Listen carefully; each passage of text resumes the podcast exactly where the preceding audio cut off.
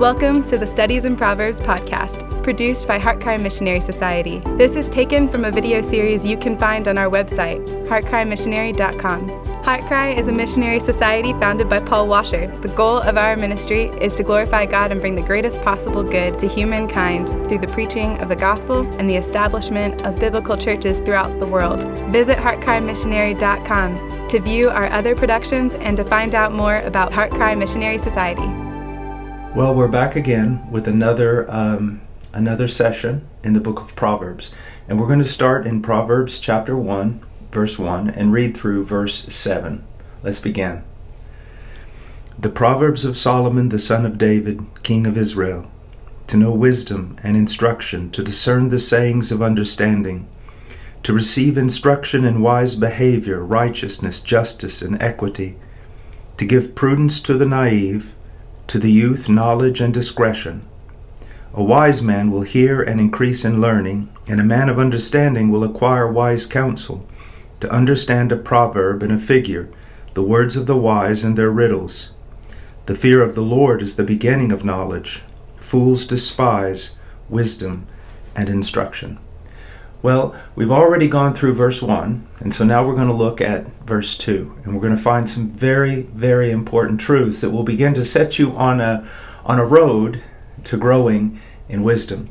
So the first phrase is to know wisdom and instruction. The first thing I want to look at here is the word know. In the in the Hebrew Bible, the word know can can deal with facts. We all need to know facts. We need to know facts of science, facts of history, facts of mathematics, but especially we need to know facts about the Bible. But the word know means more than just grasping facts. It also refers to a relationship, a fellowship, an intimacy. And, and what I'm trying to tell you is that you need to have more than just knowledge in your head. It needs to become a part of you. The wisdom of the book of Proverbs needs to become your friend, your companion. So as we study, we not only study, we not only memorize, but we also pray and we also practice.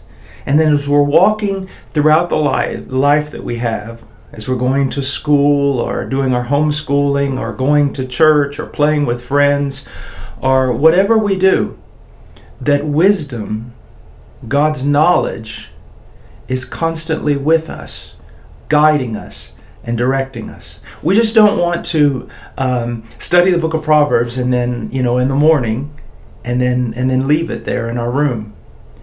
But we learn the word of God so that we can we can walk with God and with his wisdom throughout the day. So now it says to know wisdom and instruction. Now, we could we could take these words apart and we could study them all very technically, but, but that's not really our purpose here. When we talk about wisdom, what do I want you to understand? That God determines what wisdom is. God is all wise. So if you want to grow in wisdom, you will grow in your knowledge of God and you will grow in your knowledge of what God has commanded, His precepts, his statutes. Another way we can look at it is wisdom is developing or cultivating the mind of Christ. Now, I want to just stop there for a second and look at that word cultivating. Um, for me, in my life, it has been a very, very important word. I have found that, that when I study something, it doesn't automatically become mine. So it's kind of like when a farmer goes out and there's hard ground and he breaks it up he goes over it and over it again. Then he sows seed and sows more seed and then puts things upon that seed that would cause it to grow. That you and I need to constantly be cultivating the mind of Christ to think like Christ thinks, uh, to think as God thinks. And how can we do that? Through studying the book of Proverbs, but not just the book of Proverbs, the entire counsel of God as it's revealed in the scriptures, and also prayer crying out to God. As we will see here in the book of Proverbs, prayer is very important to wisdom. That if you want to grow in wisdom, you've got to ask God. And God is more than willing to give. So he said to know wisdom and instruction. Now, with the word instruction, I want you to see something that, that I think is, is very, very important here. Um, it's a word that can also mean can mean discipline, and it has to do with with moral instruction and self-control. Now, I want to look at the relationship here, moral instruction. You and I, um, we just we don't come out of the womb. We're not born knowing um, how to live as a human being. We must be instructed. Now, there's all kinds of voices out there telling us what to do, but the voice that we most must uh, pay attention to is the voice of God in His Word. He tells us how to live morally, what is right and what is wrong. He gives us instruction in it. But instruction means more again than just than just knowing something. It has to do with discipline. With with disciplining ourselves, having self-control. It's a very important thing. When I was a, a young boy, there was a, what was called the hippie movement, and it what it did was it, it, it simply attacked all the standards really of, of morality and philosophy and religion and, and everything. It turned the world upside down. And one of the one of the um, things you would read on the back of bumper stickers in many cars was if it feels good, do it. That's the very opposite of the way you should think.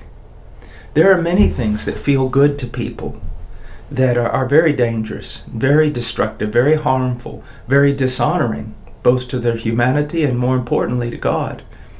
And so you and I need moral instruction, and then those feelings that we have can be very, very wonderful, but they need to be guided and controlled by the Word of God. And instruction means more than just you read it but you practice it. You practice it. You practice applying the Word of God.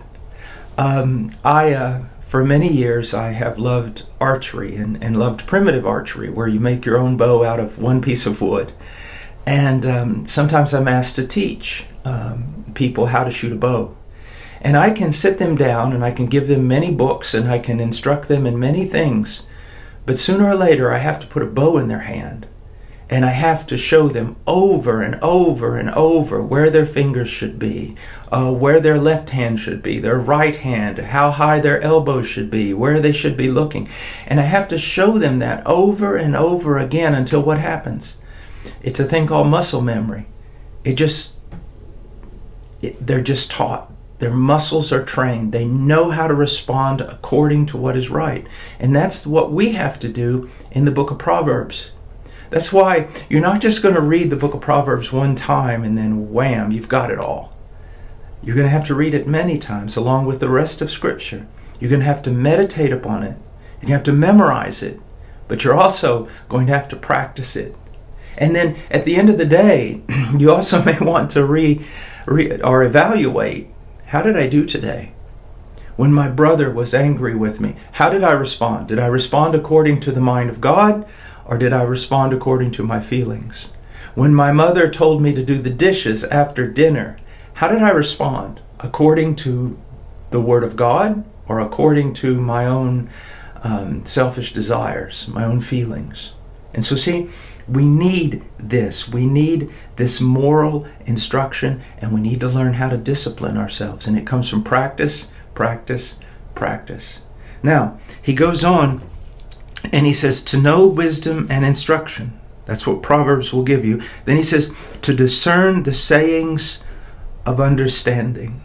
Literally, when it says sayings of understanding, it's the understanding. Sayings of understanding are wise counsel. Now, there are all kinds of people out there today that are willing to give you counsel uh, not not just people on a personal level, but there's television, there's movies, there's the internet. So many people telling you, so many voices screaming at you how you should live.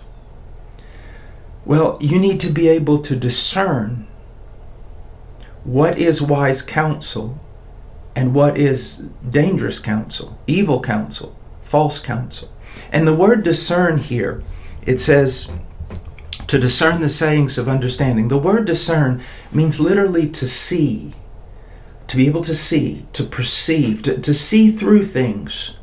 to be able to judge the value of things, to be able to weigh them. Okay? Now, there's two ways in which I want you to look at this. By reading the book of Proverbs, number one, you'll be able to listen to what people are saying, and you'll be able to discern this is right and this is wrong because you'll have a moral standard. And what is that moral standard? It's the Word of God, the will of God, the mind of Christ. But not only that, when wise men or wise women speak to you, you'll be able to understand, you'll be able to glean from them. You know, there's a saying out there, you know, someone asked me one time, How did it go in your conversation? And I said, Well, I felt like I was talking to a wall. Either the person didn't want to listen or, or they simply could not discern the truths that were being communicated.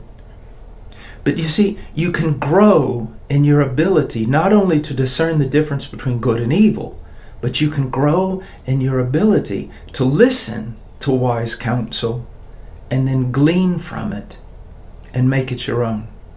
Now, he says to receive instruction, uh, to know wisdom and instruction, to discern the sayings of understanding, verse 3 to, dis- to receive instruction in wise behavior, righteousness, justice, and equity. Now, the first thing he says here is to receive instruction. Now, um, we say that water runs off a duck's back. Uh, sometimes when I, have seen teachers when they were dealing with students, and afterwards I asked them, "How did it go?" and said everything I told that student just glanced off his forehead. It didn't go in. We need to learn how to receive instruction, how to make it our own. One of the things I want you to understand as a young person is that when we sit down and read the Bible, we are not just reading some person's opinion, some fallible person's opinion. We're not uh, simply receiving some regulation from a human teacher. This is the Lord of the universe, the creator, the sustainer of all things, and the one who has mastery and sovereignty over us. There is no one more important in the universe, and when he speaks, you need to listen and you need to know how to receive, to receive his word and make it your own you see. I, I when I was a little boy, my, my dad would come in and get me up every morning very, very early. And he would always say, you know, he would laugh and say, No rest for the wicked, get up. And we would go out and work on the farm. And I always thought one day I'm going to be out on my own and, uh, and I'm going to sleep as long as I want to. But I remember after my father passed away, the next day I got up at the same time he would get me up. Why? That teaching of his, it had become my own. Whether I liked it or not, it had molded me, it be, had become a part of me. And, and that's the way the Word of God has to be. Young person, listen to me. Um, there are so few people who read the Bible. Even those who claim that the Bible is the Word of God, there are so few people who make it their own. You can be one of those unique individuals that knows the Word of God, that lives by the Word of God, that's able to proclaim the Word of God clearly to others. So I would encourage you to do so. Now he says, to receive, receive instruction. Now, this is the word that we also we, we had in verse 2. It said to know wisdom and instruction. Now, verse 3, to receive instruction in wise behavior. Now, I want you to look at something. The, the and um, the writer of Proverbs just repeated himself. Now, oftentimes we're told, stop repeating yourself, but you're going to see something in Scripture. It repeats itself over and over and over again. Even the great Apostle Paul, when he's writing sometimes and he really wants to emphasize the truth, he will say it over and over and over again because the goal here is not social etiquette. The, the goal here is not just that uh, we have a masterpiece of literature. The goal here is that you actually learn And much of what we're going to see in, in chapter 1, we're going to see through the entire book of Proverbs. And that is God constantly, constantly saying the same thing. You're going to discover that there aren't a lot of things you have to know. You just have to know some things very, very well. Now, he says to receive instruction, and he's going to talk about four things in which we need to receive instruction. He says, wise behavior is one, righteousness is another, justice is another, and equity. Now, wise behavior can also be translated, it is in the uh, uh, New English translation. It's translated skillful living. In the ESV, wise dealings. Now, I want you to know my primary goal is not to make you a successful businessman or a uh, brilliant lawyer. But what I want you to see is this the most important wisdom is in your dealings with God and in walking with God and in carrying out the commands of God. And yet, at the same time, I want you to see that the wisdom of God is not just for that type of thing, but the wisdom of God will make you wise in every area of your life. As a lawyer, as a doctor, as a carpenter, as a businessman, in whatever um, area of, of or profession that you're going to work in, whatever you're going to do, the book of Proverbs will be a tremendous blessing. And so, do you want to be wise in all your behavior? Even in dealing with your enemies? Do you want to be wise? Well, then the book of Proverbs is for you. Then, not just wise behavior, but also righteousness. He's going to give you instruction in righteousness. What is righteousness? Righteousness is whatever conforms to the character and revealed will of God. I can't think of anything more important than being instructed in righteousness. You see, we become righteous before God only through faith in Jesus Christ. But then we want to live righteously, which means we want to be conformed to God's standard we want our character to be like God's character. We want our actions to be like God's actions. Then he so he says wise behavior, righteousness, and then justice. And there's so much we could say here, but let me just put it this way. Justice is practicing God's righteousness toward others treating others as God commands. You'll always see in the scriptures that there is both a vertical and a horizontal relationship. It's so true, young person. To be right with God, we must be right with others. As it is possible, we need to attempt to be right with others. We need to treat others as God would have us treat them. And again, that's not going to come out of your own heart or your own mind or your own thinking. You yourself are going to have to study God's Word, cultivate the mind of Christ, study the commands, the teachings about what does what does the Bible say about how to deal with others, with those in authority over you, with fathers, with mothers, those beside you, brothers and sisters, those those maybe one day who will be under your authority. How do you live? How do you treat uh, people who treat you well? How do you treat people who treat you with evil? All of it is according to the commands of God. And then equity. Here, the root idea is simply being straight, upright, fair, impartial,